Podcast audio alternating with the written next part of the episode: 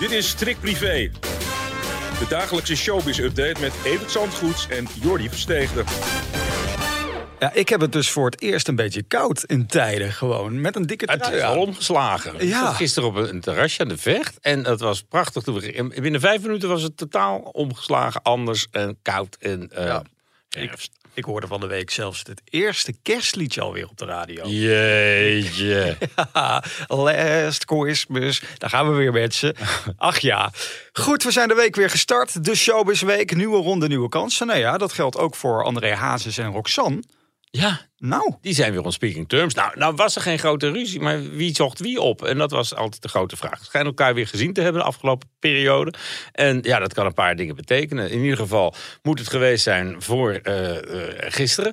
Want toen eh, vertrok André naar Bonaire met zijn schrijversteam, zijn schoonouders, Monique, de kleine Dree, die Nou volgende ja. week weer naar school moet. Dus ze gaan precies een week naar Bonaire om daar liedjes te schrijven. Waarom je dan je schoonouders meeneemt, dat is nog even de vraag. En het geeft natuurlijk wel aan dat hij nog steeds heel dik is in die familie Westenberg. En Ja. dat hij dat als zijn familie ziet. En dat is niet zo gek, want verder had hij niet heel veel familie meer. Maar misschien komt Rockstar nu weer bij. We zijn er ooit bij geweest dat zij elkaar terugzagen. Dat was wel een onroerend eh, weerzien. En heel leuk, die kinderen van elkaar, die hadden elkaar natuurlijk ook nog nooit gezien.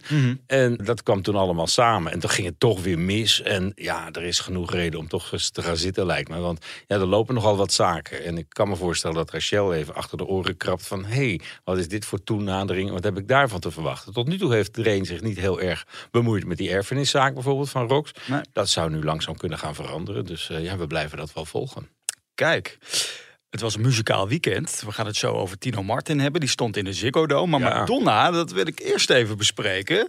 65 jaar en ze doet het maar weer. wereldtour is begonnen. En daar zit Ja. één act in. Het is werkelijk fantastisch. Ze danst dan met Michael Jackson als een soort eh, schaduw-act. Een, een, een, ja, achter een scherm. Het is prachtig gedaan. Vallen elkaar, elkaar in de armen. Ze waren altijd wel redelijk bevriend. Althans, ze hadden eh, goed contact. Madonna is meer de, de oostkant van, van Amerika. Woonde in New York meestal. En Michael Jackson zat aan de andere kant.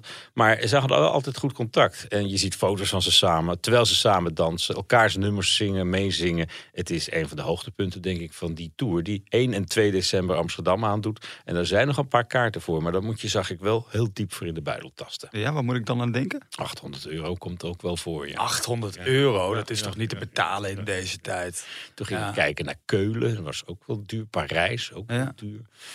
Ja, Maar ja, dan te bedenken dat Madonna... zit vol hè. En daarom zijn ze 800 euro. Ja, nou ja, inderdaad. Een half jaar geleden lag zij nog op de intensive care. Ja, En nu staat ze weer gewoon op de bühne. Ik heb daar wel respect voor. Daar had ze een hele mooie uitspraak over. Ze zei: Ik ben vijf dagen van mijn leven kwijt of van mijn dood. Hoe je het wil zien, want ik weet niet waar ik op dat moment was. Dus het geeft wel aan dat ze er heel erg aan toe geweest is. Maar volgens het publiek is daar niets van te merken nu ze weer in volle glorie op de bühne staat. En ja, dan is deze wereld echt de laatste ongeveer van haar generatie, want die is vrij vroeg overleden. Ja. Is dat toch wel de moeite waard om daar eens, eh, nog eens naar te gaan kijken als je die nooit in levende lijven gezien hebt? In de Ziggo Dome dus. Eh, Ja. dit weekend stond Tino Martin En daar. Diana Ross achter elkaar. Nou. Het is toch niet. Het is niet te geloven. Maar er was wel veel te doen rondom dat optreden van Tino. Want hij had wat gastartiesten. Waaronder Leeuw Kleine. Nou, hij had volgens heel veel mensen te veel gastartiesten. En Oh. Kleine was er dan maar eentje van. Maar ik geloof dat hij netto zelf nog zo'n drie kwartier op de bühne gestaan heeft. En de rest door zijn vrienden. Tino Martin en Friends is het. Maar het waren heel veel vrienden, ja. Hmm, maar hoe komt dat dan? Hij heeft toch een groot repertoire inmiddels opgebouwd?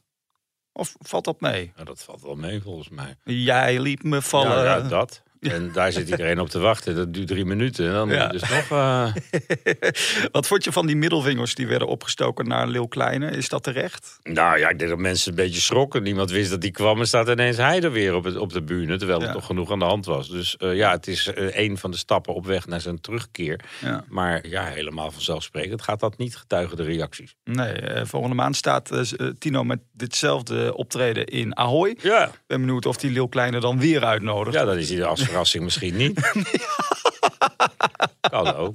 Of eh, hij heeft Gordon als gastartiest. Zo, die is ook in het land. Ja. En, eh, nou, goed te zien. Hij ziet er goed uit, moet ik zeggen. Dus Ja. eh, dat doet bij deugd. Echt waar?